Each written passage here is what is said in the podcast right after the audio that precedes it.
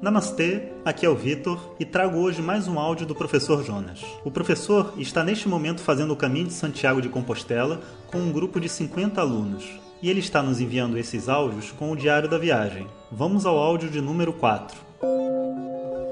Hoje está um dia bem chuvoso aqui no caminho de Santiago.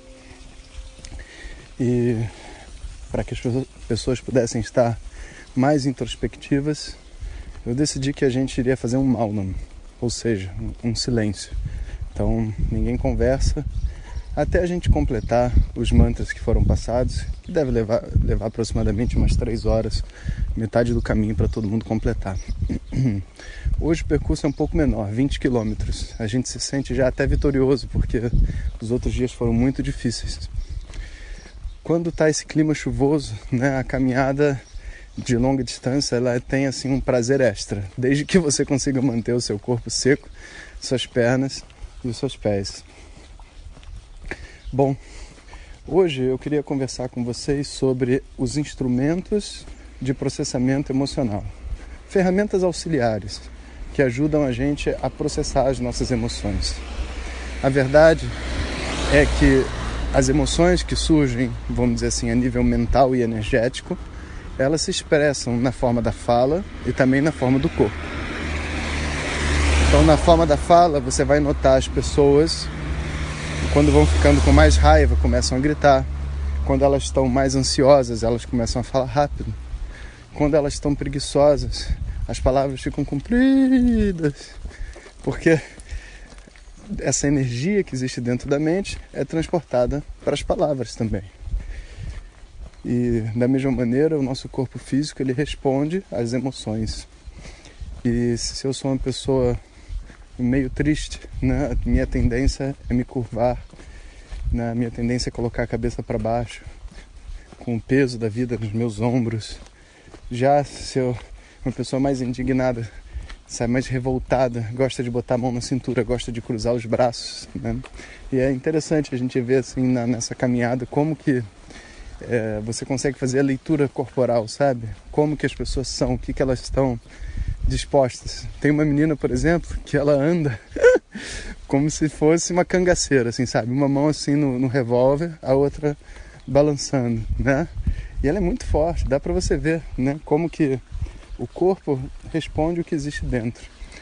E os instrumentos auxiliares né, de processamento emocional nada mais são do que exercícios da fala e do corpo para ajudar a pessoa a processar as emoções que estão presas dentro dela. É como se a gente estivesse tentando fazer o caminho inverso. Então, por exemplo, para pessoas que têm dificuldade em lidar com a raiva, lidar com essas emoções explosivas todas, esses exercícios é, físicos, como por exemplo arte marcial, onde tem explosão, onde a pessoa vá no seu máximo, são ótimos, porque permite que a pessoa trabalhe aquela energia que está dentro dela e também, né, se for um, um, um bom professor, vai trazer a pessoa de volta daquela energia para uma energia de calma. Então você trabalha, você ajuda a pessoa a entrar no modo, vamos dizer assim, violento e ir para o modo pacífico, né? Então esse exercício de ir e voltar, como uma pessoa, por exemplo, que quer é, ganhar flexibilidade, né? Que ela vai até o ponto e volta, vai até o ponto e volta, emocionalmente, são esses exercícios para as pessoas que são muito ansiosas, né? Todos os exercícios que envolvem uma respiração profunda, sabe? Como por exemplo é, a natação, né? Ou yoga, onde você tem que ter uma cadência na sua respiração, são muito importantes. Para as pessoas que são histéricas, né? E tem essa essa coisa de ficar gritando, ficar falando e etc, né?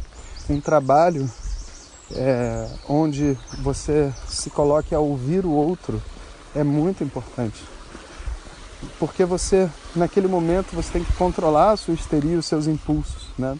Então, existem diversos tipos de atividades. É como se todas as atividades do mundo, de alguma forma, fossem um remédio para a alma. E por isso que é tão importante a gente ter um estilo de vida equilibrado e saudável. E a peregrinação em si, ela tem um valor é, muito profundo. Você pensa só, quando você está revoltado, né? Não aguenta mais, tipo assim, ah, chega, desisto de vocês. Dá vontade de sair andando, né? Dá vontade de falar assim, ó, Tipo assim, o que, que a pessoa vai fazer? Ela sai de casa e vai dar uma volta no quarteirão, né? vai comprar cigarro, entre aspas. Ela vai se mexer, ela vai, ela vai colocar para andar, porque no momento que ela coloca para andar, a mente dela, o, o corpo físico, a mente também anda, a mente também avança. Então, quando a gente se coloca numa peregrinação assim para caminhar bastante tempo, a gente também está caminhando dentro dos nossos pensamentos. A gente também está caminhando na nossa alma, também está caminhando nas nossas dores. A gente está virando páginas da nossa vida, entrando em novas fases, né? Isso é uma coisa muito saudável se fazer.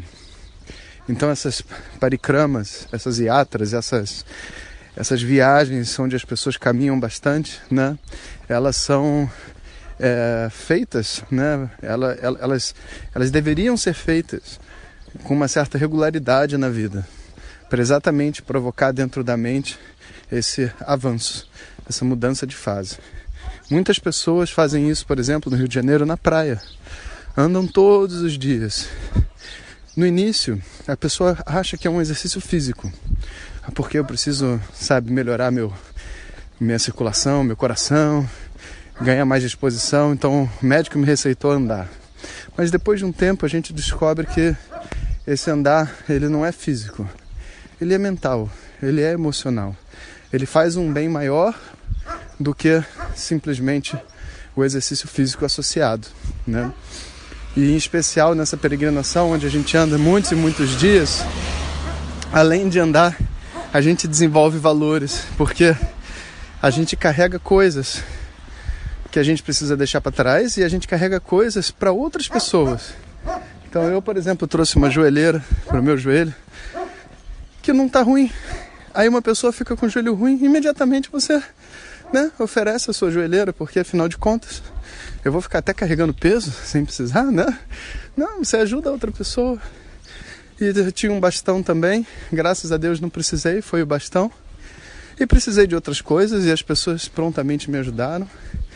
E aí você começa a se descobrir parte de um sistema, né? Parte de uma família cósmica.